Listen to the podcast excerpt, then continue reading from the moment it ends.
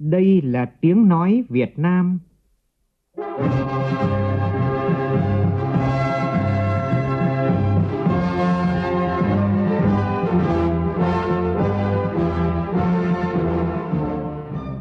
là tiếng nói Việt Nam,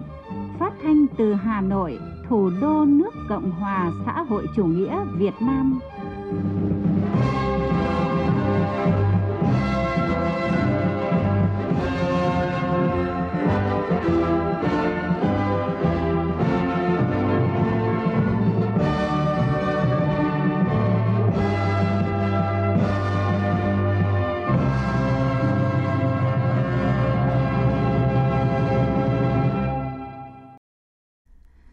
Chào quý vị và các bạn. Mời quý vị và các bạn nghe chương trình Thời sự chiều của Đài Tiếng Nói Việt Nam với những nội dung chính sau đây.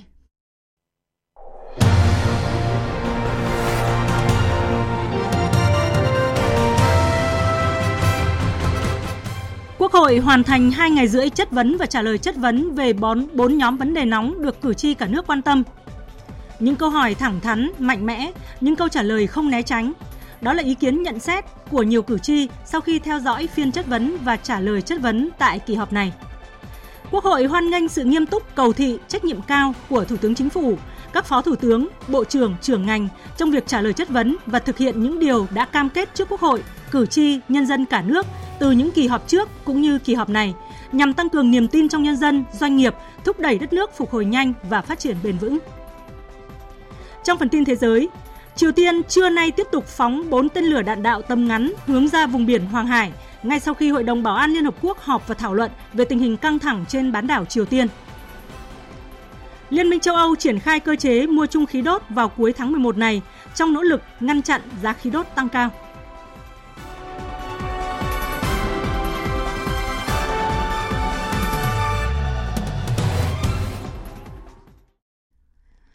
Bây giờ là nội dung chi tiết. Sáng nay, Bộ trưởng Bộ Nội vụ Phạm Thị Thanh Trà tiếp tục trả lời chất vấn của đại biểu Quốc hội đặt ra trong cuối buổi chiều qua, tập trung vào các nội dung còn bất cập về tự chủ của các đơn vị sự nghiệp, thu hút nhân lực chất lượng cao, nâng cao trình độ cán bộ cấp xã, giảm biên chế ở vùng miền núi, vùng khó khăn. Tham gia làm rõ hơn các nội dung đại biểu quan tâm có Phó Thủ tướng Thường trực Phạm Bình Minh, Bộ trưởng các Bộ Giáo dục và Đào tạo, Bộ Y tế và Tài chính.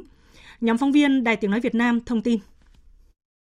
Trả lời chất vấn của đại biểu Nguyễn Danh Tú đoàn Kiên Giang và một số đại biểu về giải pháp tháo gỡ khó khăn cho các đơn vị sự nghiệp tự chủ, nhất là thí điểm tự chủ về y tế, giáo dục, Bộ trưởng Phạm Thị Thanh Trà cho biết. Mà với trách nhiệm là cơ quan quản lý nhà nước thì chúng tôi sẽ tham mưu cho Thủ tướng Chính phủ. Tới đây sẽ có một cái hội nghị đánh giá một cách thật căn cơ toàn diện đầy đủ sau 5 năm chúng ta thực hiện cái tự chủ đối với các đơn vị sự nghiệp.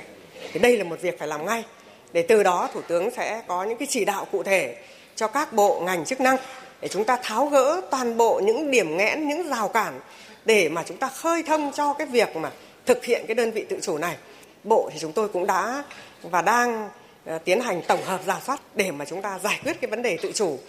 Chất vấn của đại biểu về bất cập trong thu hút sinh viên tốt nghiệp xuất sắc và cán bộ khoa học trẻ đến nay mới được 228 người, chưa đạt mục tiêu đặt ra đến năm 2020 thu hút 1.000 sinh viên xuất sắc và cán bộ khoa học trẻ. Bộ trưởng cho biết. Cái việc mà thực hiện 140 này có cái hạn chế mặc dù chính sách cũng khá là tốt. Đó là cái khâu tuyên truyền uh,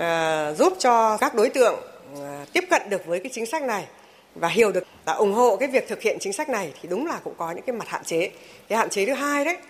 ở các cái bộ ngành địa phương ấy, có nhiều nơi cũng chưa thật sự quyết tâm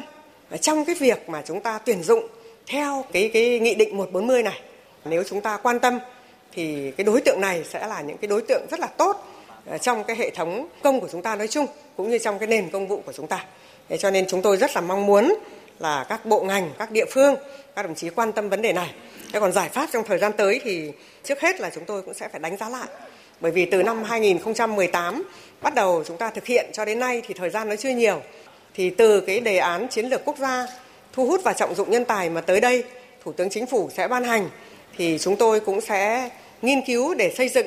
một cái nghị định mới để thu hút và trọng dụng tài năng trả lời chất vấn về trình độ, chất lượng cán bộ công chức cấp xã để đáp ứng mục tiêu liên thông cấp xã, huyện, tỉnh trong thời gian tới, Bộ trưởng Phạm Thị Thanh Trà cung cấp thông tin. Đến thời điểm này, 63 tỉnh thành thì chúng ta đã có được 82% cán bộ công chức cấp xã có trình độ đại học. Thế thì tới đây à, sẽ chuẩn bị xây dựng cái đề án về liên thông đội ngũ cán bộ công chức cấp xã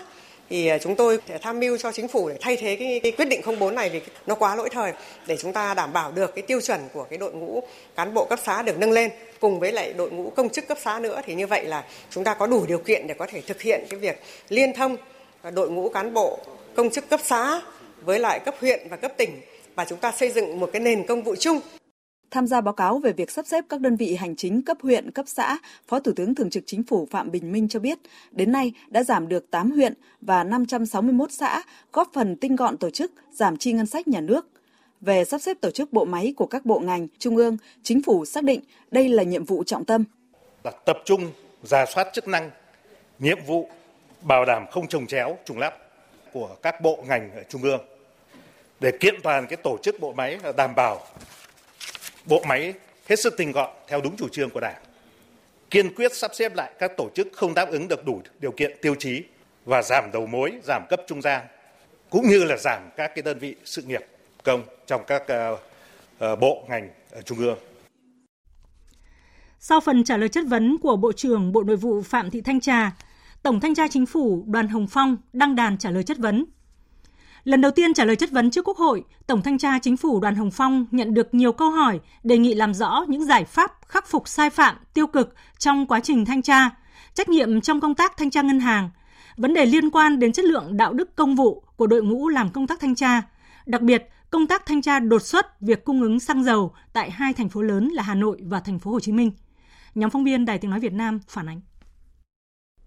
Phiên chất vấn Tổng Thanh tra Chính phủ nóng với việc thanh tra đột xuất việc cung cấp xăng dầu, đại biểu Lê Hoàng Anh, đoàn Gia Lai chất vấn. Hiện nay nhiều cây xăng ở Hà Nội, thành phố Hồ Chí Minh không bán hoặc bán rất ờ, ít giới hạn đã gây bức xúc cho người dân. Đề nghị thanh tra chính phủ cho biết đã chỉ đạo thanh tra đột xuất việc cung ứng xăng dầu ở hai thành phố này chưa? Tổng thanh tra chính phủ Đoàn Hồng Phong cho biết thì vừa qua thực hiện cái, cái nghị định của chính phủ và chỉ đạo thủ tướng là có giao cho thanh tra tiến hành thanh tra về kinh doanh xăng dầu và hiện nay chúng tôi đã và đang tiến hành cái công tác công tác thanh tra này đối với lại lĩnh vực này, để làm sao góp phần cùng với Bộ Công Thương chỉ ra những cái tồn tại và những hạn chế để khắc phục, làm sao đảm bảo về bình ổn cái giá xăng dầu. Tham gia giải trình về nội dung này, Bộ trưởng Bộ Công Thương Nguyễn Hồng Diên nêu rõ tỷ giá ngoại tệ liên tục tăng gây khó khăn cho doanh nghiệp nhập khẩu. Nhiều doanh nghiệp không đáp ứng được điều kiện cho vay và bảo lãnh của ngân hàng. Do đó tình trạng đứt gãy nguồn cung tiếp tục diễn ra ở một số nơi, nhất là các thành phố lớn tập trung dân cư. Trước tình hình đó, chính phủ đã chỉ đạo các bộ ngành chức năng vào cuộc phối hợp hiệu quả Chiều hôm qua thì Bộ Tài chính đã chính thức có dự kiến phương án là điều chỉnh cái chi phí đưa xăng dầu từ nước ngoài về Việt Nam để lấy ý kiến của Bộ Công Thương và cũng ngay trong chiều qua thì Bộ Công Thương đã có ý kiến đồng thuận với Bộ Tài chính và như vậy trong cái kỳ điều hành 11 tháng 11 này thì những cái chi phí phát sinh thì sẽ được cập nhật và đây cũng là một cái tháo gỡ tương đối tốt. Ngân hàng nhà nước thì cũng đã chỉ đạo cụ thể cho các ngân hàng thương mại là xem xét giải quyết một cách cụ thể đối với những cái doanh nghiệp đang khó khăn trong cái việc tiếp cận vốn. Mặt khác, lực lượng quản lý thị trường trong cả nước phối hợp với cơ quan chức năng tại địa bàn tăng cường kiểm tra, giám sát và xử lý theo quy định hiện hành. Hy vọng rằng là những cái nỗ lực trong những ngày tới thì cái tình hình xăng dầu sẽ cơ bản được giải quyết. Nhấn mạnh thời gian qua, công tác phòng chống tham nhũng của nước ta đã quyết liệt, đạt được nhiều hiệu quả quan trọng toàn diện. Tuy nhiên, đại biểu Dương Khắc Mai đoàn Đắk Nông cho rằng tỷ lệ thu hồi tài sản tham nhũng thất thoát còn thấp, tham nhũng trên một số lĩnh vực còn diễn biến nghiêm trọng, phức tạp, gây bức xúc trong xã hội. Về nội dung này, Tổng Thanh tra Chính phủ Đoàn Hồng Phong nêu rõ. Trong thời gian qua, các cơ quan theo chức năng thì đã thực hiện ờ, tốt công việc về thu hồi tài sản tham nhũng, đạt cái tỷ lệ là năm sau cao hơn năm trước. Và kết quả 9 tháng đầu năm thì thanh tra tiến hành đôn đốc thanh tra 5.586 kết luận tra, qua đó thu hồi được hơn 1.000 tỷ đồng, đạt tỷ lệ 60% và gấp đôi so với năm 2021 và xử lý cán bộ hơn 1.700 tổ chức và hơn 4.800 cá nhân chuyển cơ quan điều tra 76 vụ 93 đối tượng. Chưa hài lòng với phần trả lời của Tổng Thanh tra Chính phủ, tranh luận lại, đại biểu Hà Sĩ Đồng đoàn Quảng Trị cho rằng việc thu hồi tài sản bất minh do người khác đứng tên là rất khó và chưa có giải pháp hiệu quả để thu hồi. Tại cái diễn đàn Quốc hội có lần Viện trưởng Viện Kiểm sát Nhân dân tối cao Lê Minh Trí có nói nhiều cái nguyên nhân rất là khó để thu hồi và đặc biệt chưa có cái luật về đăng ký tài sản thì nên chuyển cái hướng từ xử lý hình sự sang khởi kiện dân sự thì sẽ thu hồi được nhiều cái tài sản đó hơn. Thì xin hỏi Tổng thanh tra Chính phủ có tán thành cái quan điểm này không? Và nếu tán thành thì có những cái giải pháp gì uh, sắp tới và nếu không tán thành thì có cái giải pháp gì tốt hơn không? Về cái ý kiến của đại biểu đồng ở Quảng Trị thì thứ nhất là về quan điểm thì những cái gì có thể là xử lý được về mặt kinh tế thì xử lý kinh tế mà không hình sự hóa. Nếu như cái vụ việc vi phạm hình sự hay là kinh tế thì ưu tiên xử lý kinh tế trong một thời hạn nhất định thôi mà xử lý kinh tế thu hồi cơ sở nhà đất đó để tiến hành đấu giá thì chúng tôi sẽ xử lý kinh tế và không chuyển đi. Nhưng sau cái thời hạn cho phép đó không thực hiện thì chuyển cơ quan điều tra. Tại phiên chất vấn, Phó Thủ tướng Lê Minh Khái nêu rõ việc thu hồi trên 60% tài sản bất minh là nỗ lực lớn của ngành thanh tra. Các kết luận thanh tra cơ bản đáp ứng yêu cầu, tuy nhiên có những cuộc chưa đạt yêu cầu. Tăng cường cái giải pháp này thì tôi đề nghị là bổ sung thêm là phải là nâng cao cái chất lượng hoạt động thanh tra trong công tác thanh tra. Mà muốn nâng cao chất lượng thì hoàn thiện cái thể chế. Với thứ hai là phải nâng cao cái năng lực của cái cán bộ công chức làm cái nhiệm vụ thanh tra. Và đồng thời cái quy trình quy chế thanh tra phải được quy định một cách chặt chẽ. Tổng thanh tra chính phủ thừa nhận có sự trồng chéo giữa các bộ ngành địa phương với kiểm toán khu vực và cho biết giải pháp thời gian tới. Trước đây luật hiện hành là chưa có quy định điều nào về cái xử lý trồng chéo này thì lần này ấy, có quy định 5 điều về xử lý trồng chéo tập trung vào lĩnh vực hoạt động thanh tra kiểm toán nhà nước. Trong đó có nội dung quy định một nội dung hoạt động của tổ chức cá nhân chỉ là đối tượng của một cơ quan thanh tra hoặc cơ quan kiểm toán nhà nước. Cái thứ hai nữa, định kỳ giữa thanh tra chính phủ và kiểm toán sẽ ra soát để sửa đổi bổ sung cái quy chế hợp cho nó phù hợp với từng thời kỳ. Về lâu dài thì thanh tra chính phủ cũng kiến nghị nghiên cứu hoàn thiện pháp luật thanh tra kiểm toán theo hướng là quy định rõ hơn về chức năng nhiệm vụ của từng cơ quan để đảm bảo không có sự trồng chéo giao thoa với nhau về chức năng nhiệm vụ và thẩm quyền.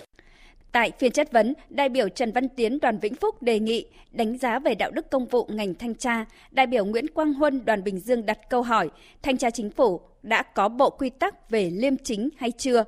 Tổng thanh tra chính phủ Đoàn Hồng Phong cho biết, luật thanh tra đang sửa đổi sẽ quy định cụ thể về nhiệm vụ quyền hạn thực thi công vụ của công chức thanh tra, đảm bảo công khai, minh bạch.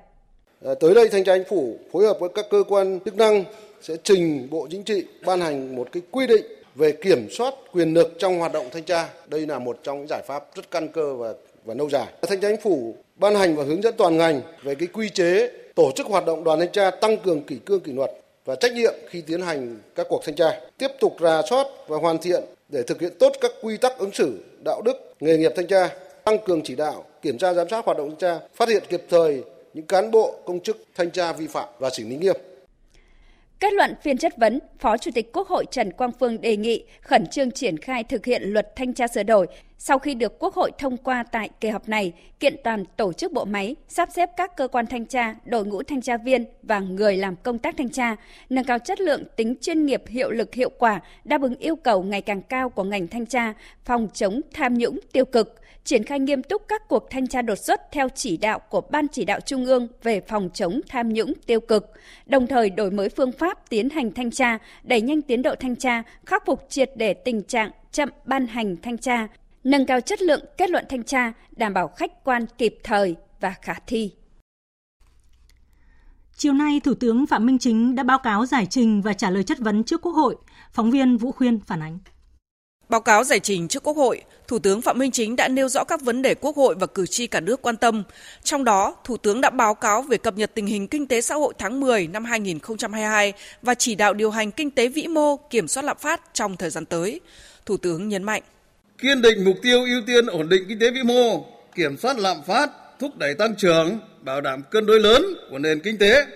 tiếp tục thực hiện chính sách tiền tệ chắc chắn, thận trọng, chủ động, linh hoạt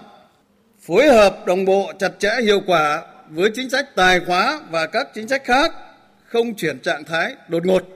tập trung nghiên cứu điều hành cân bằng hợp lý giữa tỷ giá với lãi suất, giữa kiểm soát lạm phát với thúc đẩy tăng trưởng kinh tế và sát với thực tiễn của tình hình, bảo đảm thanh khoản tăng trưởng tín dụng hợp lý, hiệu quả, an toàn hệ thống ngân hàng và an ninh tiền tệ, bảo vệ quyền và lợi ích hợp pháp chính đáng của người dân và các chủ thể liên quan theo đúng quy định của pháp luật bất cứ hoàn cảnh nào, góp phần củng cố tăng cường niềm tin của nhân dân, doanh nghiệp, thúc đẩy phục hồi nhanh và phát triển bền vững. Đặc biệt, về công tác điều hành giá và bảo đảm nguồn cung xăng dầu, Thủ tướng cho biết, chính phủ đã chủ động kịp thời giảm thuế nhập khẩu xăng dầu theo thẩm quyền và đề xuất Ủy ban Thường vụ Quốc hội xem xét điều chỉnh giảm thuế bảo vệ môi trường hai lần đối với xăng dầu để giảm giá hỗ trợ cho người dân và doanh nghiệp. Chủ động chỉ đạo quyết liệt sản xuất của hai nhà máy lọc hóa dầu trong nước đang vận hành ở công suất tối đa, đáp ứng khoảng 70 tới 80% nhu cầu.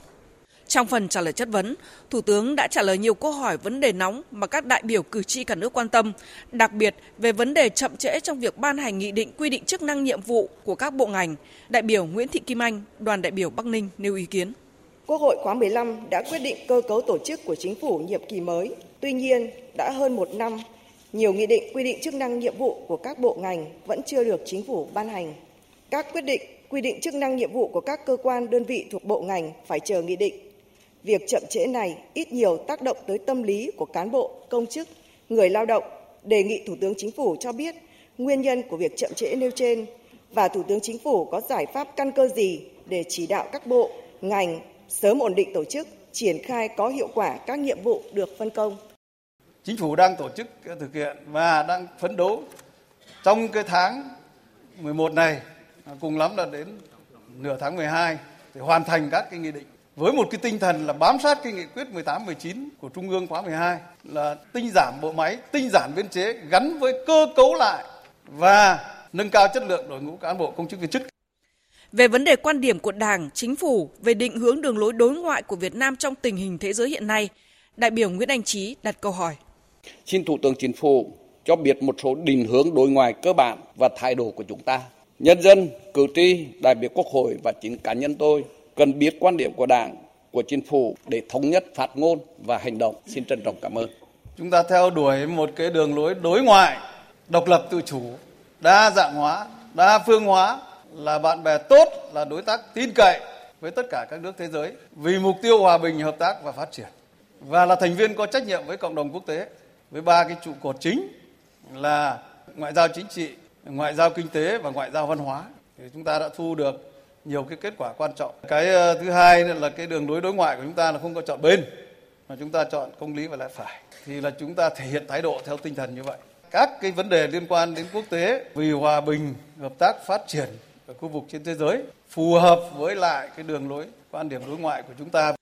Về vấn đề tháo gỡ khó khăn vướng mắc trong việc phân cấp phân quyền trong quản lý nhà nước, đại biểu Nguyễn Thị Thu Dung, đoàn Thái Bình nêu ý kiến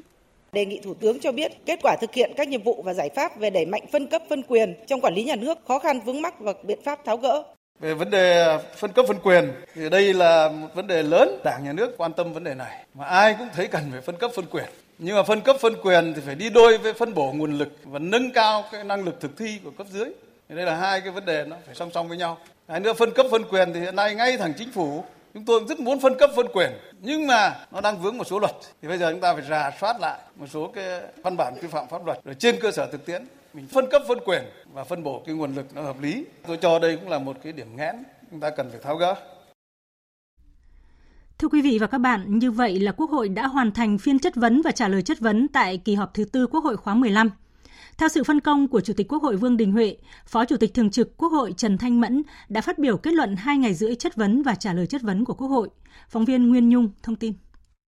Trong 2 ngày rưỡi, Quốc hội đã tiến hành chất vấn và trả lời chất vấn đối với 4 nhóm vấn đề liên quan đến lĩnh vực phụ trách của Bộ trưởng Bộ Xây dựng, Bộ trưởng Bộ Thông tin và Truyền thông, Bộ trưởng Bộ Nội vụ, Tổng Thanh tra Chính phủ và Thủ tướng Chính phủ Phạm Minh Chính đã phát biểu làm rõ những vấn đề thuộc trách nhiệm chỉ đạo điều hành của Chính phủ và trực tiếp trả lời chất vấn của các đại biểu Quốc hội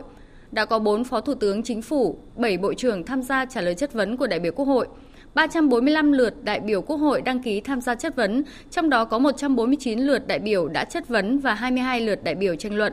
Theo Phó Chủ tịch Thường trực Quốc hội Trần Thanh Mẫn, qua phần chất vấn cho thấy đại biểu Quốc hội đã nắm chắc tình hình thực tiễn, phản ánh được tâm tư nguyện vọng của cử tri và nhân dân cả nước, bám sát vào chủ đề chất vấn, đi thẳng vào vấn đề, tranh luận thẳng thắn mang tính xây dựng trách nhiệm cao. Nội dung chất vấn của các đại biểu Quốc hội thể hiện vai trò trách nhiệm, quyền giám sát của Quốc hội nhằm tìm ra giải pháp, các quyết sách phù hợp đáp ứng niềm tin và sự mong mỏi của cử tri và nhân dân cả nước. Thủ tướng Chính phủ, các phó thủ tướng, bộ trưởng, trưởng ngành đã trả lời đúng trọng tâm, trực tiếp vào vấn đề được chất vấn, không né tránh, giải trình làm rõ nhiều vấn đề đại biểu nêu, đồng thời nghiêm túc thẳng thắn nhận trách nhiệm về những mặt còn tồn tại hạn chế của ngành, lĩnh vực, đưa ra các giải pháp thiết thực, hiệu quả khả thi trước mắt và lâu dài, cam kết khắc phục những tồn tại trong thời gian tới. Phó Chủ tịch Quốc hội Trần Thanh Mẫn nêu rõ. Quốc hội hoan nghênh sự nghiêm túc, cầu thị trách nhiệm cao của Thủ tướng Chính phủ, các phó thủ tướng, bộ trưởng trưởng ngành trong việc trả lời chất vấn và thực hiện những điều đã cam kết trước Quốc hội, cử tri, nhân dân cả nước từ những kỳ họp trước cũng như kỳ họp này. Quốc hội yêu cầu chính phủ các cấp, các ngành nghiên cứu tiếp thu đầy đủ, nghiêm túc ý kiến của đại biểu Quốc hội, ý kiến của cử tri và nhân dân gửi đến các kỳ họp, triển khai kịp thời đồng bộ các giải pháp cần thiết, khắc phục những hạn chế yếu kém, tạo chuyển biến tích cực đối với những lĩnh vực vừa được chất vấn. Nhiều đại biểu Quốc hội cũng đánh giá phần trả lời chất vấn của các bộ trưởng, của Thủ tướng Chính phủ và các phó thủ tướng đã đi thẳng vào nội dung câu hỏi, không vòng vo né tránh. Ghi nhận của nhóm phóng viên Minh Hường và Trung Hiếu. Qua hai ngày rưỡi chất vấn và trả lời chất vấn, nhiều đại biểu đánh giá nội dung chất vấn trả lời chất vấn của các tư lệnh ngành cũng như lựa chọn chủ đề để chất vấn tại kỳ họp thứ tư rất xác đáng, thể hiện được trách nhiệm đối với cử tri, đối với nhân dân. Đại biểu Nguyễn Thị Việt Nga đoàn Hải Dương và đại biểu Nguyễn Minh Tâm đoàn Quảng Bình nêu ý kiến. Tôi thấy rằng các đại biểu Quốc hội đã làm việc rất là tích cực trong những phiên chất vấn và những vấn đề mà đại biểu đề cập đến thì cũng là những cái vấn đề rất trọng tâm của ngành của lĩnh vực và cũng là những cái vấn đề còn đang gặp rất nhiều khó khăn vướng mắc à, đòi hỏi phải giải quyết trong cái thời gian trước mắt và đây cũng là vấn đề thu hút của đông đảo người dân, đông đảo cử tri quan tâm. Tôi thấy là cử tri cũng đánh giá rất là cao các phiên chất vấn. Những câu hỏi khi mà đại biểu à, gửi đến các tổng tư lệnh ấy, thì các tổng tư lệnh cũng đã trả lời rất đúng và cũng rất là sát. Và đặc biệt là tôi rất là ấn tượng với bộ trưởng bộ nội vụ. Nữ tư lệnh ngành trả lời à, cũng nắm rất là chắc các cái lĩnh vực thuộc quản lý nhà nước của bộ để trả lời đến đại biểu. Và tôi cũng rất là ấn tượng bởi những cái giải pháp mà bộ trưởng để đưa ra. Đại biểu cũng nhận định hầu hết câu hỏi của đại biểu đều được các bộ trưởng trưởng ngành thủ tướng trả lời thẳng vấn đề, không vòng vo, không né tránh. Đặc biệt đối với những vấn đề về hạn chế thiếu sót của ngành, các bộ trưởng cũng đều thẳng thắn thừa nhận trách nhiệm và nêu giải pháp giải quyết trong thời gian tới. Đại biểu Trần Kim Yến đoàn thành phố Hà Nội thì ấn tượng với phần trả lời chất vấn của Thủ tướng Chính phủ Phạm Minh Chính. Tôi thấy rằng trong phần phát biểu qua hai ngày rưỡi chất vấn thì Thủ tướng đã nhận thấy rằng có một số các cái văn bản quy phạm pháp luật chưa đáp ứng được yêu cầu thực tiễn. Do đó, Thủ tướng có đặt ra là trong một thời gian rất ngắn phải có một cái sự điều chỉnh các cái văn bản quy phạm pháp luật này để nó vừa đáp ứng được yêu cầu và tạo được việc thực thi pháp luật của đội ngũ cán bộ công chức được yên tâm và nó đạt được yêu cầu đặt ra. Đại biểu Trần Quốc Nam đoàn Ninh Thuận cho biết, với trách nhiệm của mình, các đại biểu đã chất vấn các tư lệnh ngành, nhưng cả đại biểu cũng như cử tri kỳ vọng các vấn đề chất vấn sẽ được các bộ ngành liên quan giải quyết trong thời gian sớm nhất. Các cái cam kết của các vị bộ trưởng thì ờ, cũng rất là quyết tâm và chúng tôi cũng đề nghị là để hiện thực hóa cái cam kết này thì cần phải có những cái chương trình hành động cụ thể tiếp theo và đặc biệt là có cái sự giám sát của Quốc hội, giám sát ờ, đối với những cái nội dung mà cam kết trước với Quốc hội về cái chất vấn của mình. Những câu hỏi thẳng thắn, mạnh mẽ, những câu trả lời không né tránh. Đó là ý kiến nhận xét của nhiều cử tri sau khi theo dõi phiên chất vấn và trả lời chất vấn tại kỳ họp lần này. Các vấn đề đặt ra tại phiên chất vấn đều là những vấn đề thiết thực và ảnh hưởng trực tiếp tới mỗi người dân. Tổng hợp sau đây của nhóm phóng viên Đài Tiếng Nói Việt Nam. Theo dõi qua các phương tiện thông tin đại chúng về hoạt động chất vấn của các đại biểu Quốc hội đối với bốn bộ trưởng, xây dựng, thông tin và truyền thông, nội vụ, thanh tra chính phủ, cử tri Chu Thị Thùy Giang ở Xuân Đỉnh Hà Nội đánh giá cao các vấn đề chất vấn đều là những nội dung mà cử tri cả nước quan tâm, đồng thời kỳ vọng những giải pháp thời gian được các vị trưởng ngành đưa ra sẽ được thực hiện nghiêm túc trong thời gian tới. Theo tôi thấy thì à, bốn lĩnh vực được lựa chọn à, chất vấn tại kỳ họp lần này thì đều là những lĩnh vực then chốt và quan trọng à, và đây đều là những lĩnh vực có vấn đề nóng cần giải quyết ngay trước mắt. Thì tôi cũng mong muốn là khi kết thúc cái trả lời chất vấn của các bộ trưởng các bộ trưởng phải có trách nhiệm với phần trả lời của mình và với lời hứa của mình trước cử tri cả nước đồng thời là mong muốn các đại biểu quốc hội uh, khi mà đặt các cái câu hỏi của mình với các bộ trưởng thì cũng có trách nhiệm là giám sát việc thực hiện các vấn đề đó của các bộ trưởng cũng như các bộ ngành. Đồng tình cao với nhóm vấn đề Quốc hội đưa ra để các đại biểu chất vấn đối với Tổng thanh tra Chính phủ Đoàn Hồng Phong, cử tri Lai Châu cho rằng việc Đảng và Nhà nước chỉ đạo tăng cường công tác thanh tra để ngăn ngừa các sai phạm là cần thiết. Cử tri Trần Hồng Minh ở thành phố Lai Châu cho biết. Tôi đồng tình với các cái nội dung chất vấn của các đại biểu đối với Tổng thanh tra Chính phủ Đoàn Hồng Phong. Người đứng đầu của thanh tra chính phủ cũng đã đưa ra các cái nhóm giải pháp trong công tác ờ, thanh tra tìm ra nhiều cái sai phạm theo tôi để thống nhất phối hợp giữa công tác thanh tra với công tác phòng chống tham nhũng, ngăn ngừa các sai phạm cần tập trung vào thanh tra các cái đơn vị liên quan quản lý về kinh tế nhiều hơn. Tuy nhiên, cơ quan thanh tra cũng cần làm tốt cái công tác tuyên truyền giáo dục về phòng chống tham nhũng tiêu cực và siết chặt cái nhóm giải pháp tăng cường phòng chống tham nhũng tiêu cực Ông Võ Hoàng Vũ ở quận 8 thành phố Hồ Chí Minh cho biết rất đồng tình với một số giải pháp được Phó Thủ tướng Chính phủ Lê Minh Khái và Tổng thanh tra Chính phủ Đoàn Hồng Phong đưa ra.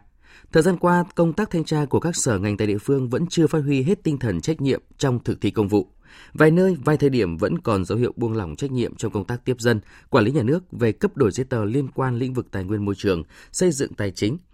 tình trạng trồng chéo giữa các cơ quan thanh tra trong hoạt động thanh kiểm tra, trong đó có việc thanh tra hoạt động doanh nghiệp đang gây nhiều bất cập. Cử tri Võ Hoàng Vũ nói.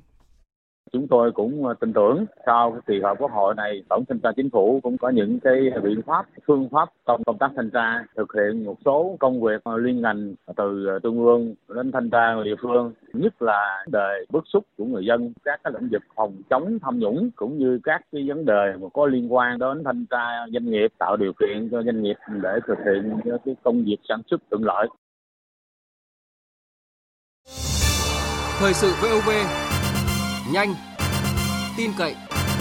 hấp dẫn. Quý vị và các bạn đang nghe chương trình Thời sự chiều của Đài Tiếng Nói Việt Nam.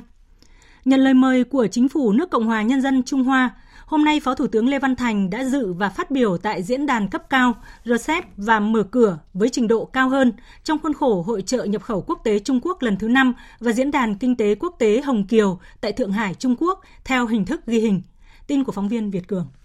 Phát biểu tại diễn đàn, Phó Thủ tướng Chính phủ Lê Văn Thành đánh giá cao vai trò hiệp định đối tác kinh tế toàn diện khu vực RCEP đối với quá trình phục hồi kinh tế sau đại dịch và tiến trình tự do hóa thương mại, liên kết kinh tế khu vực và toàn cầu. Nhấn mạnh trong năm Chủ tịch ASEAN 2020, với vai trò chủ tọa đàm phán hiệp định RCEP, Việt Nam đã nỗ lực thúc đẩy phát huy tốt vai trò trung tâm dẫn dắt của ASEAN để ký kết hiệp định vào tháng 11 năm 2020. Phó Thủ tướng Lê Văn Thành cho rằng, trong bối cảnh khu vực và quốc tế hiện nay, các nền kinh tế thành viên RCEP cần tiếp tục tăng cường tin cậy và hợp tác triển khai đầy đủ hiệu quả các thỏa thuận và cam kết, chú trọng thúc đẩy các lĩnh vực như kết nối hạ tầng, chuyển đổi số, năng lượng sạch, kinh tế tuần hoàn gắn với các mục tiêu định hướng về phát triển bền vững, cân bằng, bao trùm, minh bạch. Đề nghị Trung Quốc và các nền kinh tế lớn có sự ưu tiên hỗ trợ để các nước ASEAN tận dụng và phát huy tối đa các cơ hội mà RCEP mang lại. Hội trợ nhập khẩu quốc tế Trung Quốc là một trong 10 hội trợ hàng đầu của Trung Quốc được tổ chức thường niên từ năm 2018. Hội trợ do Tổng Bí thư Chủ tịch nước Trung Quốc Tập Cận Bình đề xướng. Năm nay, Việt Nam là một trong 10 quốc gia được mời tham gia trưng bày gian hàng quốc gia trực tuyến. Có khoảng 100 doanh nghiệp Việt Nam tham gia trưng bày, giới thiệu sản phẩm, tập trung chủ yếu vào lĩnh vực nông thủy sản. Hôm nay tại Thái Nguyên diễn, diễn ra lễ kỷ niệm 65 năm thành lập Trường Phổ thông Vùng Cao Việt Bắc và đón nhận cờ thi đua của Thủ tướng Chính phủ. Tham dự lễ kỷ niệm có Bí thư Trung ương Đảng, Chủ tịch Ủy ban Mặt trận Tổ quốc Việt Nam Đỗ Văn Chiến và Bộ trưởng Chủ nhiệm Ủy ban Dân tộc Hầu A Lệnh. Tin của Cộng tác viên Hồng Hạnh. Trải qua 65 năm thành lập, đến nay trường Phổ thông Vùng Cao Việt Bắc đã phát triển về mọi mặt. Hiện trường đang đào tạo khoảng 2.500 học sinh của hơn 30 dân tộc thiểu số thuộc 21 tỉnh miền núi từ Thừa Thiên Huế trở ra. Tỷ lệ tốt nghiệp trung học phổ thông, đỗ đại học, tỷ lệ học sinh giỏi các cấp hàng năm đều tăng. Dịp này, đồng chí Đỗ Văn Chiến đã trao tặng cờ thi đua của Thủ tướng Chính phủ cho thầy và trò nhà trường và trao tặng 200 triệu đồng cho quỹ học bổng của nhà trường. Đồng chí Hầu A Lành đã trao tặng nhà trường một phòng học tin học với tổng giá trị 180 triệu đồng. Đại diện lãnh đạo tỉnh Thái Nguyên và các đơn vị cũng đã trao tặng nhà trường nhiều phần quà ý nghĩa. Nằm trong chuỗi các hoạt động chào mừng Ngày Văn hóa, Thể thao, Du lịch đồng bào Khmer Nam Bộ đang diễn ra tại tỉnh Sóc Trăng. Sáng nay, Bộ Thông tin và Truyền thông phối hợp với Ủy ban Nhân dân tỉnh Sóc Trăng khai mạc triển lãm lưu động ảnh tư liệu tuyên truyền về dân tộc, tôn giáo ở Việt Nam trong sự nghiệp xây dựng bảo vệ Tổ quốc. Phóng viên Tranh Tuy đưa tin. Triển lãm được chia ra nhiều khu và nhiều chủ đề. Khu 1 có các chủ đề các dân tộc Việt Nam thống nhất đa dạng, Khu này tuyên truyền về nguồn gốc lịch sử các tộc người Việt Nam,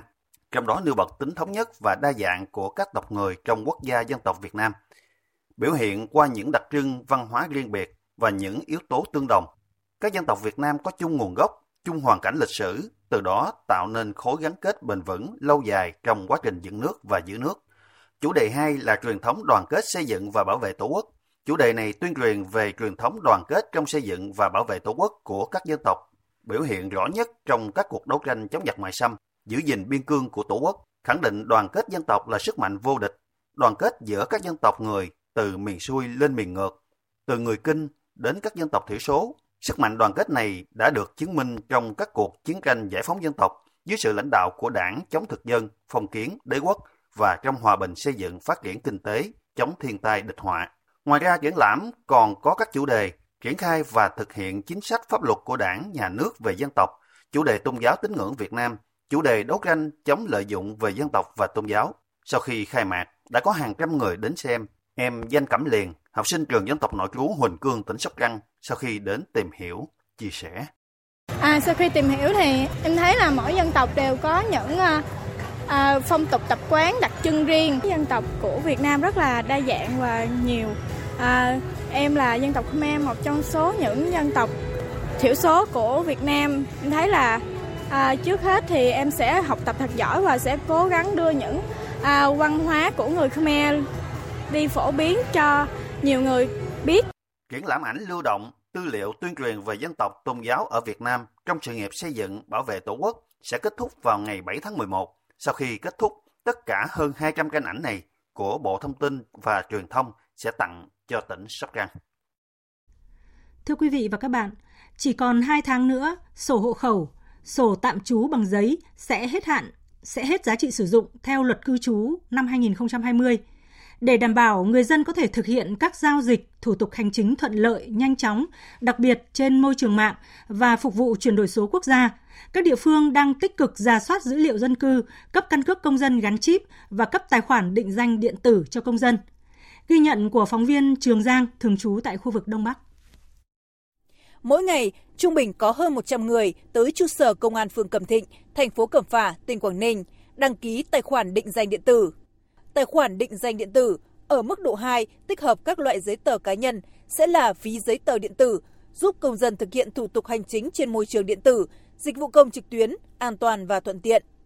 Do vậy, ngay khi được trưởng khu thông báo, anh Nguyễn Văn Đường, người dân khu phố 3 đã nhanh chóng sắp xếp thời gian tới đăng ký. Hôm nay tôi có tích hợp các cái giấy tờ như là giấy tờ đăng ký xe máy này, giấy phép lái xe, cả bảo hiểm y tế, theo cái định danh điện tử này là tôi rất là yên tâm, rút gọn được rất là nhiều thời gian đi là photo rồi công chứng giấy tờ rất là nhanh gọn, không ờ, phức tạp nữa. Ông Trần Văn Mộc, người dân khu phố 4B cho biết. Lúc đầu tôi cứ nghĩ là già rồi cần gì cái định danh ấy, thế nhưng mà thấy nó thuận lợi hơn. Vì tôi đi khám bệnh mà người ta không cần thẻ bảo hiểm, chỉ cần đưa căn cước công dân là, là xong. Mong muốn của tôi là tôi vẫn muốn các anh ấy hướng dẫn cho tôi để sử dụng cái điện thoại mà cập nhật các cái dữ liệu cho tiện cho việc sử dụng.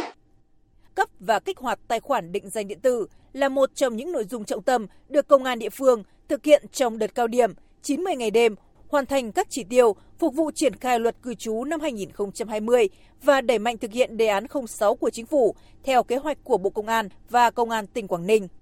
Tại nhiều thôn, bản khu phố xã trung tâm, các tổ công tác lưu động được bố trí đến tận nơi để thu thập dữ liệu, đến tận nhà đối với người già yếu không có khả năng di chuyển, đảm bảo cấp căn cước công dân gắn chip cho tất cả công dân.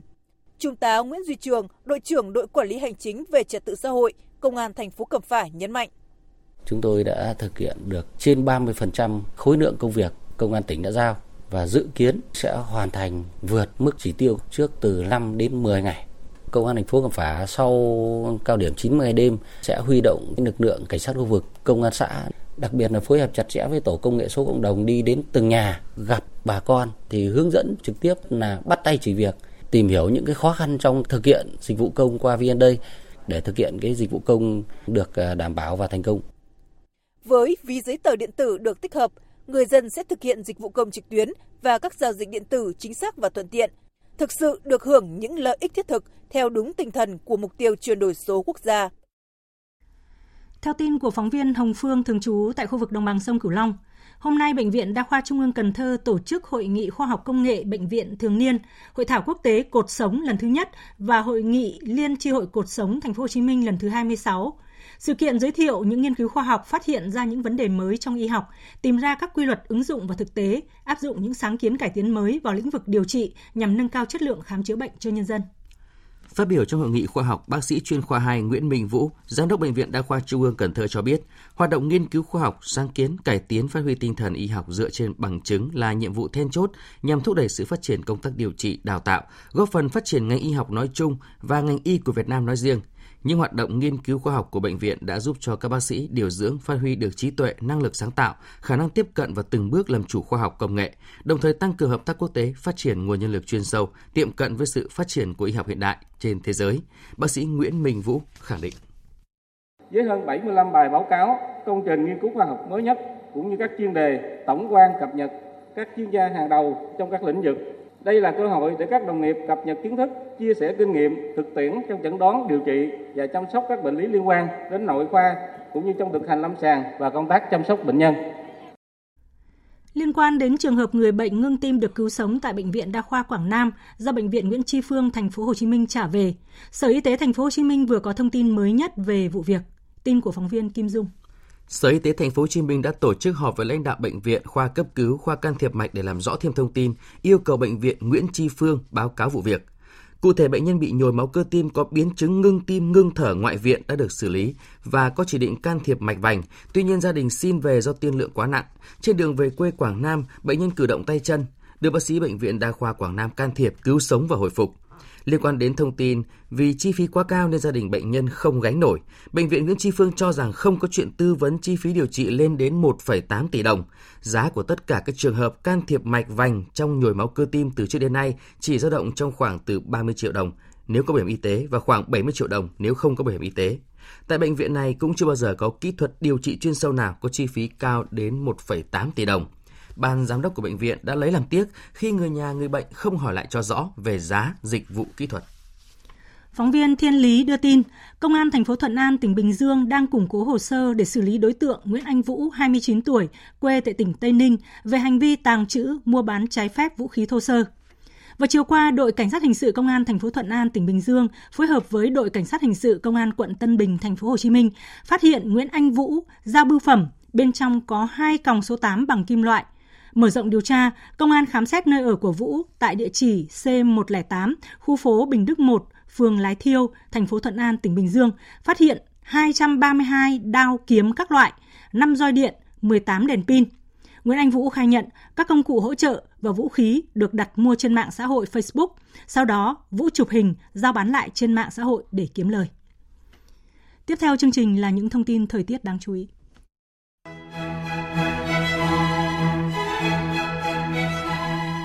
Theo Trung tâm Dự báo Khí tượng Thủy văn Quốc gia, ngày hôm nay miền Bắc chịu ảnh hưởng của không khí lạnh tăng cường yếu nên ngày nắng, sáng sớm có nơi có sương mù, đêm và sáng trời rét, vùng núi có nơi rét sâu dưới 11 độ. Tuy nhiên, nhiệt độ giữa ngày và đêm có sự chênh lệch khá lớn. Ở vùng núi cao Đông và Tây Bắc, nền nhiệt về đêm rét sâu và nhiệt độ hạ thấp, nhiệt độ có nơi 11 độ C, vùng đồng bằng nhiệt độ trung bình 14 đến 17 độ C. Trong khi đó, vào ban ngày trời nắng hanh, nhiệt độ những nơi này cao nhất lên đến 30 độ C. Còn khu vực miền Nam và Nam Tây Nguyên chịu ảnh hưởng của rìa phía Nam không khí lạnh, song song với đó chịu ảnh hưởng của rãnh áp thấp hoạt động mạnh. Dự báo vào ngày mai, khu vực Bắc Bộ, Bắc Trung Bộ tiếp tục chịu ảnh hưởng của không khí lạnh nên ngày nắng, đêm có mưa vài nơi, còn khu vực Trung Trung Bộ có mưa rào và rông. Trong mưa rông có khả năng xảy ra lốc, xét và gió giật mạnh. Miền Nam cục bộ mưa lớn, nhiệt độ giảm nhẹ, trời mát mẻ, xe lạnh. Chuyển sang phần tin quốc tế. Thông tin mới nhất liên quan đến bán đảo Triều Tiên. Quân đội Hàn Quốc thông báo vào trưa nay Triều Tiên đã phóng 4 tên lửa đạn đạo tầm ngắn hướng ra Hoàng Hải. Theo nguồn tin, các tên lửa của Triều Tiên bay xa 130 km và đạt độ cao khoảng 20 km.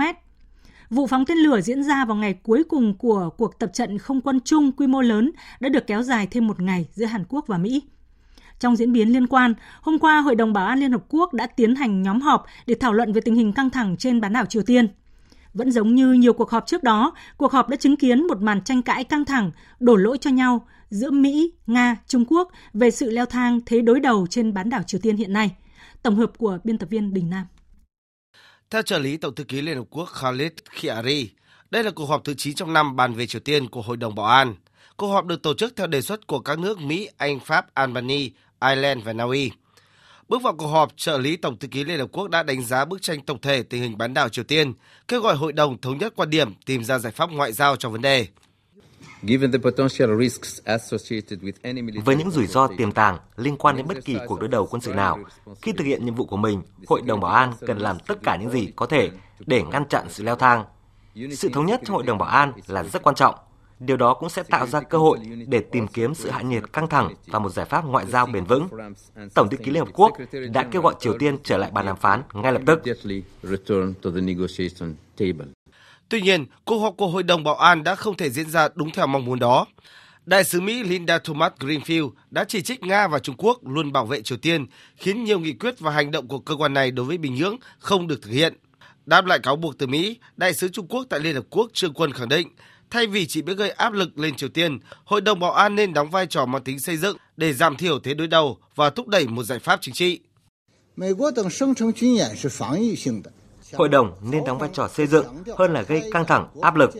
Thảo luận trong hội đồng sẽ giúp duy trì sự ổn định và ngăn chặn căng thẳng trên bán đảo, góp phần khởi động lại đối thoại và đàm phán, đồng thời giải quyết những khó khăn về nhân đạo mà Cộng hòa Dân chủ Nhân dân Triều Tiên phải đối mặt thay vì tạo ra những trở ngại cho nó. Trong hoàn cảnh hiện tại, Hội đồng cần đặc biệt cố gắng giảm thiểu đối đầu, xoa dịu căng thẳng và thúc đẩy giải pháp chính trị. Còn theo đại diện của Nga, giải pháp duy nhất hiện nay cho bán đảo Triều Tiên là đối thoại. Các bên cần có các bước đi xây dựng lòng tin thay vì gia tăng áp lực đối đầu để phá vỡ vòng luận quẩn bế tắc lâu nay trong việc tìm ra giải pháp hòa bình lâu dài cho bán đảo Triều Tiên. Thay vì gia tăng trừng phạt, Trung Quốc và Nga luôn muốn thúc đẩy việc nới lỏng các lệnh trừng phạt đối với Triều Tiên vì lý do nhân đạo, cùng hy vọng Bình Nhưỡng có thể được thuyết phục để quay trở lại đàm phán.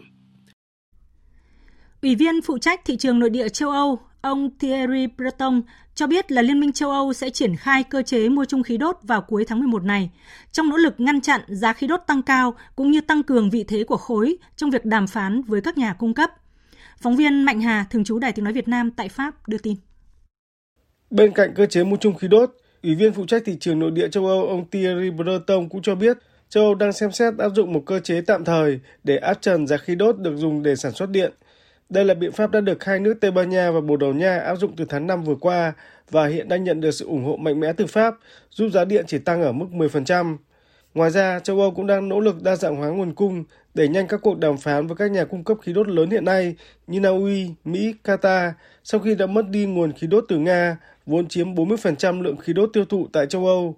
Ưu tiên tiếp theo của châu Âu là đàm phán với Mỹ để hạ giá khí tự nhiên hóa lỏng đang được bán cho châu Âu với mức giá cao gấp 4 lần tại Mỹ. Euh, Chúng ta đã có những gì cần có trong mùa đông năm nay, tuy vậy vẫn phải đặc biệt chú ý đến vấn đề giá cả, bởi nó có thể tăng cao bất cứ khi nào. Chúng ta cũng cần phải chuẩn bị cho mùa đông năm tới, khi không có nguồn cung từ Nga, mà tôi nghĩ sẽ diễn ra trong thời gian dài nữa. Vậy nên chúng ta cần phải đa dạng hóa nguồn cung, thúc đẩy nhanh các nguồn năng lượng tái tạo, cũng như thực hiện những điều cần thiết để giảm mức tiêu thụ năng lượng. Phần Lan và Thụy Điển chưa thực hiện đầy đủ các cam kết với Thổ Nhĩ Kỳ. Việc phê chuẩn tư cách thành viên cho hai quốc gia này gia nhập NATO của Thổ Nhĩ Kỳ sẽ còn tùy thuộc vào các bước đi cần thiết phải được hai nước này thực hiện một cách khẩn trương. Đó là câu trả lời của Thổ Nhĩ Kỳ với người đứng đầu NATO khi giới chức này thúc giục Thổ Nhĩ Kỳ việc phê chuẩn trong chuyến thăm Istanbul. Biên tập viên Đài tiếng nói Việt Nam thông tin. Trong cuộc họp kín tại Istanbul, Tổng thống Thổ Nhĩ Kỳ Recep Tayyip Erdogan cảnh báo Ankara sẽ không phê chuẩn việc Phần Lan và Thụy Điển trở thành thành viên của Tổ chức Hiệp ước Bắc Đại Tây Dương NATO, cho đến khi hai nước này thực hiện các bước đi cần thiết. Làm rõ hơn tuyên bố của Tổng thống, Ngoại trưởng Thổ Nhĩ Kỳ Melut Cavusoglu cho biết. Chúng tôi biết rằng chính phủ Thụy Điển trước đây đã không thực hiện một cách nghiêm túc thỏa thuận trước cuộc bầu cử. Tuy nhiên, chúng tôi thấy rằng chính phủ mới đang quyết định mạnh mẽ hơn trong vấn đề này. Tân Thủ tướng Thụy Điển sẽ đến Ankara vào tuần tới theo lời mời của Tổng thống. Tuy nhiên, không thể nói rằng Phần Lan và Thụy Điển đã và đang tuân thủ đầy đủ các yêu cầu của biên bản ghi nhớ với Thổ Nhĩ Kỳ. Về phần mình, trong thông báo của NATO sau cuộc gặp, Tổng thư ký Stoltenberg hoan nghênh các bước đi lớn cụ thể mà Phần Lan và Thụy Điển đã thực hiện để đưa bản ghi nhớ vào thực tiễn, đồng thời nhấn mạnh rằng việc gia nhập của hai nước sẽ làm cho NATO trở nên mạnh hơn. Đã đến lúc chào đón Phần Lan và Thụy Điển là thành viên đầy đủ của NATO. Việc gia nhập của họ sẽ giúp liên minh của chúng ta mạnh hơn và người dân của chúng ta an toàn hơn. Trong những thời điểm nguy hiểm này, việc hoàn thiện việc gia nhập của họ càng quan trọng hơn để ngăn chặn mọi hiểu lầm hoặc tính toán sai lầm từ Nga và gửi một thông điệp rõ ràng tới Nga rằng cánh cửa của NATO vẫn rộng mở. Hồi tháng 6 vừa qua, Thổ Nhĩ Kỳ, Phần Lan và Thụy Điển đã ký kết một biên bản ghi nhớ, trong đó bao gồm các điều khoản về dẫn độ và chia sẻ thông tin. Tuy nhiên, Thổ Nhĩ Kỳ cần hai quốc gia này hiện thực hóa biên bản ghi nhớ trước khi phê chuẩn cho hai nước này tại Quốc hội. Hiện đã có 28 trên 30 thành viên NATO đồng ý để Phần Lan và Thụy Điển gia nhập khối liên minh quân sự này. Hai nước chỉ hoãn phê chuẩn là Thổ Nhĩ Kỳ và Hungary. Ngoại trưởng Thái Lan Don Pramudwinai cho biết toàn bộ 21 nền kinh tế thành viên Diễn đàn Hợp tác Kinh tế Châu Á-Thái Bình Dương APEC đều khẳng định sẽ tham dự hội nghị cấp cao diễn ra tại thủ đô Bangkok trong hai ngày 18 và 19 tháng 11 tới. Ngoại trưởng Don đồng thời cũng là Phó Thủ tướng Thái Lan cho biết sự hiện diện của Tổng thống Nga Vladimir Putin chưa được xác nhận, trong khi phía Mỹ đã xác nhận Phó Tổng thống Kamala Harris sẽ thay mặt Tổng thống Joe Biden tới Bangkok dự hội nghị. Cũng theo ông Don, lãnh đạo một số nước dự APEC sẽ có các cuộc hội đàm song phương với Thái Lan bên lề hội nghị. Nhà chức trách thủ đô Bangkok cho biết các con đường gần trung tâm hội nghị quốc gia Queen Sirikit, nơi diễn ra hội nghị, cũng sẽ hạn chế công chúng qua lại trong dịp diễn ra hội nghị này. Hôm nay, Malaysia chính thức khởi động chiến dịch vận động tranh cử cho cuộc tổng tuyển cử lần thứ 15, dự kiến diễn ra vào ngày 19 tháng 11 tới. Phóng viên Đài tiếng nói Việt Nam thường trú tại Thái Lan theo dõi khu vực ASEAN đưa tin. Tại 222 đơn vị bầu cử trên toàn quốc, các ứng viên đã đến đăng ký tham gia tranh cử 222 ghế trong Quốc hội và 116 ghế tại Hội đồng lập pháp ở ba bang gồm Perak, Pahang và Perlis. Thời gian đăng ký ứng cử là 60 phút, bắt đầu từ 9 giờ sáng nay theo giờ địa phương. Sau đó, quan chức phụ trách của các đơn vị bầu cử sẽ kiểm tra tất cả các hồ sơ ứng cử và tuyên bố danh sách các ứng cử viên đủ tư cách tranh cử. Trong cuộc bầu cử lần này, hầu hết các gương mặt chính trị gia nổi trội ở Malaysia sẽ tiếp tục đăng ký tranh cử tại nhiều bang khác nhau. Trong đó, Thủ tướng tạm quyền Ismail Sabri Yaakob đã nộp hồ sơ ứng cử ghế hạ nghị sĩ tại khu vực bầu cử Bera, bang Pahang. Cựu Thủ tướng Muhyiddin Yassin sẽ tranh cử tại khu vực bầu cử Pagor, bang Johor, trong khi cựu Thủ tướng Mahathir, 97 tuổi, tiếp tục ứng cử để bảo vệ ghế hạ nghị sĩ của ông tại khu vực bầu cử Langkawi, bang Kedah. So với cuộc tổng tuyển cử lần thứ 14 năm 2018, cuộc bầu cử này sẽ có thêm gần 8 triệu cử tri mới do Malaysia đã sửa luật hạ độ tuổi người được phép tham gia bầu cử từ 21 xuống còn 18 tuổi kể từ tháng 12 năm 2021. Các chính đảng sẽ có 14 ngày vận động tranh cử chính thức từ ngày 5 đến ngày 18 tháng 11. Bầu cử sớm sẽ được tổ chức vào ngày 15 tháng 11 và bầu cử toàn dân sẽ diễn ra vào ngày 19 tháng 11 tới đây. Phần tiếp theo của chương trình thời sự chiều nay là trang tin thể thao.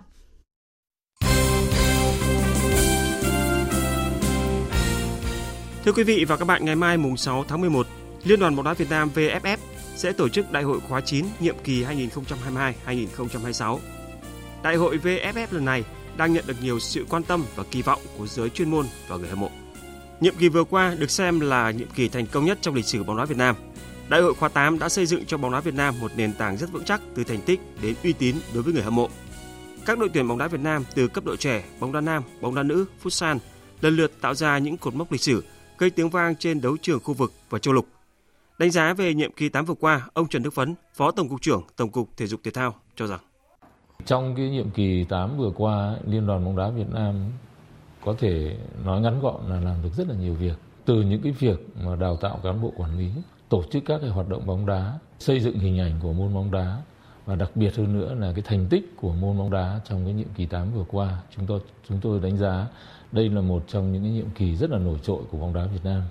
Bên cạnh đó cũng còn những cái mà hạn chế chúng ta phải tiếp tục điều chỉnh và khắc phục cho cái nhiệm kỳ 9. À, tôi lấy cụ thể như hiện nay công tác à, tổ chức thi đấu của các cái sân đấu thì cũng còn những hạn chế về cơ sở vật chất kỹ thuật. Vấn đề thứ hai ấy trong cái quá trình mà tổ chức thi đấu đó thì ở đâu đó khán giả thì rất là hâm mộ nhiệt tình ủng hộ cho các đội bóng nhưng về công tác tổ chức thì còn có những cái mà chúng ta cần phải hạn chế và điều chỉnh cho nó tốt ví dụ như vẫn còn những hiện tượng bắn pháo sáng công tác trọng tài của mình cũng còn để lại những cái mà chúng ta cần phải có những cái bổ sung cái điều chỉnh cho nó phù hợp với bóng đá chuyên nghiệp.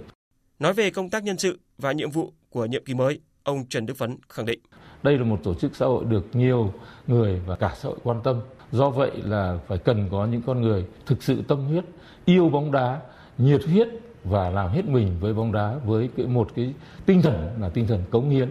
còn đối với tổng cục thể dục thể thao thì tôi nghĩ rằng là các nhiệm vụ mà giao cho liên đoàn bóng đá Việt Nam trong cái giai đoạn sắp tới đây chắc chắn là phải nặng nề hơn so với cái nhiệm kỳ 8 vì chúng ta đã hội nhập và hội nhập rất sâu thành tích của chúng ta thì luôn luôn mong muốn là phải có thành tích tốt hơn ở các cái đấu trường cao hơn. Chiều qua, trong trận đấu gặp câu lạc bộ Thanh Hóa ở vòng 23 V-League 2022, câu lạc bộ Hà Nội FC đã có bàn mở tỷ số do công của Phạm Tuấn Hải trong hiệp 1. Tuy nhiên, đội chủ nhà thi đấu quyết tâm và có bàn gỡ trong hiệp 2 do công của tiền vệ trẻ Nguyễn Thái Sơn để có trận hòa 1-1 trước ứng viên vô địch Hà Nội FC. Tại phòng họp báo sau trận đấu, huấn luyện viên Chun Jong Ho của Hà Nội FC cho rằng Tôi tiếc với kết quả hòa, nhưng những trận đấu sân khách là không hề dễ dàng khi giành 3 điểm. Chúng tôi kiểm soát bóng chưa được tốt ở khu vực giữa sân. Tôi không biết rõ nhiều về cầu thủ trẻ của câu lạc bộ Thanh Hóa. Chúng tôi mắc lỗi hệ thống hơn là do đội bạn thi đấu hay hơn. Chúng tôi không bao giờ chủ quan hay không tôn trọng đối phương. Các cầu thủ của chúng tôi đang gặp áp lực khá nhiều về mặt tâm lý. Tuy nhiên, nhà cầm quân người Hàn Quốc khẳng định trận hòa này không ảnh hưởng nhiều đến con đường giành chức vô địch của Hà Nội FC. Trong khi đó, trợ lý huấn luyện viên Svetilas Sivic của câu lạc bộ Thanh Hóa phấn khích khi cho rằng Hôm nay chúng tôi chơi tốt và giành được kết quả như ý. Chúng tôi có cơ hội để đánh bại Hà Nội FC. Đội Thanh Hóa có khá nhiều khó khăn về lực lượng. Sau trận Nam Định có rất nhiều cầu thủ bị chấn thương. Các cầu thủ hôm nay đã thi đấu rất tốt và kết quả hòa một một này làm chúng tôi hài lòng. Nhưng tôi hơi tiếc vì không tận dụng để đánh bại Hà Nội FC. Kết quả hòa 1-1 trước câu lạc bộ Thanh Hóa khiến câu lạc bộ Hà Nội lỡ cơ hội gia tăng cách biệt điểm số với Hải Phòng. Hà Nội vẫn dẫn đầu bảng xếp hạng với 44 điểm, hơn đội bóng đất cảng 2 điểm nhưng đã ít hơn một trận. Ở vòng 24 sắp tới, Hà Nội FC sẽ gặp câu lạc bộ Viettel trên sân vận động Hàng Đẫy, thành phố Hà Nội. Thưa quý vị, thời gian qua, công tác trọng tài luôn là vấn đề nóng ở các trận đấu tại các giải vô địch quốc gia. Vì vậy, bắt đầu từ mùa giải 2023-2024, công ty cổ phần bóng đá chuyên nghiệp Việt Nam VPF sẽ thử nghiệm công nghệ VAR ở một số trận đấu tại V-League. Theo Chủ tịch VPF, ông Trần Anh Tú, mùa tới các giải bóng đá chuyên nghiệp sẽ chuyển giao từ lịch thi đấu châu Á sang châu Âu. Vì vậy, VPF có nhiều việc để làm và nét mới của giải có lẽ là công nghệ VAR. À, chúng tôi à, đã được FIFA approve, đã phê chuẩn cái kế hoạch và sắp tới thì VPF cùng với Liên đoàn Việt Nam, đặc biệt là trưởng ban trọng tài đã triển khai cái việc đào tạo trọng tài VAR là cái bước à, một trong những bước mà FIFA yêu cầu sau đó đồng thời chúng tôi sẽ tiến hành bước nhập các thiết bị và trong quá đào tạo và nhập thiết bị thì chúng tôi sẽ có một cái gọi là thí điểm va ở trong trận đấu luôn cho các trọng tài thực hành tôi nghĩ đấy là một trong những cái là nét là mới của giải Chuẩn bị cho Đại hội thể thao toàn quốc diễn ra vào cuối năm nay, hai đội tuyển bóng ném nam và nữ của Thành phố Hồ Chí Minh đã tích cực tập luyện trong thời gian qua. Đến thời điểm này, cả hai đội đã hoàn thành giai đoạn tích lũy thể lực để bước sang giai đoạn giáp nối đội hình, hoàn chỉnh về mặt kỹ chiến thuật, chuyên môn. Nhiệm vụ của đội Việt Nam đã bảo vệ thành công danh hiệu vô địch cách đây 4 năm. Trong khi đó, mục tiêu của đội nữ là cố gắng vượt qua kỳ phùng địch thủ Hà Nội để đổi màu huy chương. Theo kế hoạch, cuối tháng 11 này, hai đội tuyển bóng ném nam và nữ Thành phố Hồ Chí Minh sẽ có chuyến tập huấn tại Thái Lan, sau đó có mặt sớm tại Bắc Ninh để làm quen với thời tiết và điều kiện thi đấu. Dự báo thời tiết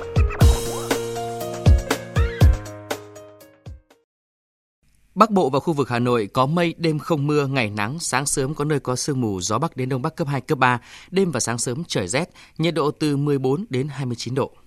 Khu vực từ Thanh Hóa đến Thừa Thiên Huế nhiều mây, phía Bắc có mưa vài nơi, sáng sớm có sương mù và sương mù nhẹ rải rác, trưa chiều trời nắng, phía Nam có mưa, mưa rào rải rác và có nơi có rông, gió Bắc đến Tây Bắc cấp 2, cấp 3, phía Bắc đêm và sáng sớm trời lạnh, nhiệt độ từ 19 đến 29 độ. Khu vực từ Đà Nẵng đến Bình Thuận có mây, có mưa rào và rông vài nơi, riêng phía Bắc có mưa, mưa rào rải rác và có nơi có rông. Gió Bắc đến Đông Bắc cấp 2, cấp 3, nhiệt độ từ 21 đến 31 độ. Tây Nguyên và Nam Bộ có mây, có mưa rào và rông vài nơi, riêng tối nay có mưa rào và rông rải rác, cục bộ có mưa to, gió đông bắc cấp 2 cấp 3. Trong mưa rông có khả năng xảy ra lốc xét và gió giật mạnh, nhiệt độ từ 17 đến 30 độ. Dự báo thời tiết biển, Bắc Vịnh Bắc Bộ và vùng biển từ Bình Định đến Ninh Thuận có mưa rào và rông vài nơi, tầm nhìn xa trên 10 km, gió đông bắc cấp 4 cấp 5. Nam Vịnh Bắc Bộ và vùng biển từ Quảng Trị đến Quảng Ngãi, vùng biển từ Cà Mau đến Kiên Giang có mưa rào rải rác và có nơi có rông. Trong mưa rông có khả năng xảy ra lốc xoáy và gió giật mạnh. Tầm nhìn xa trên 10 km, giảm xuống 4 đến 10 km trong mưa. Gió đông bắc cấp 4 cấp 5. Vùng biển từ Bình Thuận đến Cà Mau có mưa rào và rông rải rác, trong mưa rông có khả năng xảy ra lốc xoáy, tầm nhìn xa trên 10 km, giảm xuống 4 đến 10 km trong mưa, gió đông bắc cấp 5, có lúc cấp 6 giật cấp 7 cấp 8 biển động. Khu vực Bắc và giữa Biển Đông, khu vực quần đảo Hoàng Sa thuộc thành phố Đà Nẵng có mưa rào và rông vài nơi, tầm nhìn xa trên 10 km, gió Đông Bắc cấp 6, đêm lúc cấp 7, giật cấp 8, biển động mạnh, phía Nam gió Đông Bắc cấp 4, cấp 5. Khu vực Nam Biển Đông, khu vực quần đảo Trường Sa thuộc tỉnh Khánh Hòa có mưa rào và rông rải rác. Trong mưa rông có khả năng xảy ra lốc xoáy và gió giật mạnh. Tầm nhìn xa trên 10 km, giảm xuống 4 đến 10 km trong mưa, gió Đông Bắc cấp 4. Riêng vùng biển phía Tây, gió Đông Bắc cấp 5, có lúc cấp 6, giật cấp 7, cấp 8, biển động. Vịnh Thái Lan có mưa rào và rải rác có rông. Trong mưa rông có khả năng xảy ra lốc xoáy và gió giật mạnh. Tầm nhìn xa từ 4 đến 10 km, gió đông cấp 4. Tới đây chúng tôi xin kết thúc chương trình Thời sự chiều của Đài Tiếng Nói Việt Nam. Chương trình do các biên tập viên Hằng Nga, Duy Quyền biên soạn với sự tham gia thể hiện của phát thanh viên Sơn Tùng, kỹ thuật viên Uông Biên, chịu trách nhiệm nội dung Nguyễn Thị Tuyết Mai. Xin kính chào tạm biệt và hẹn gặp lại quý vị.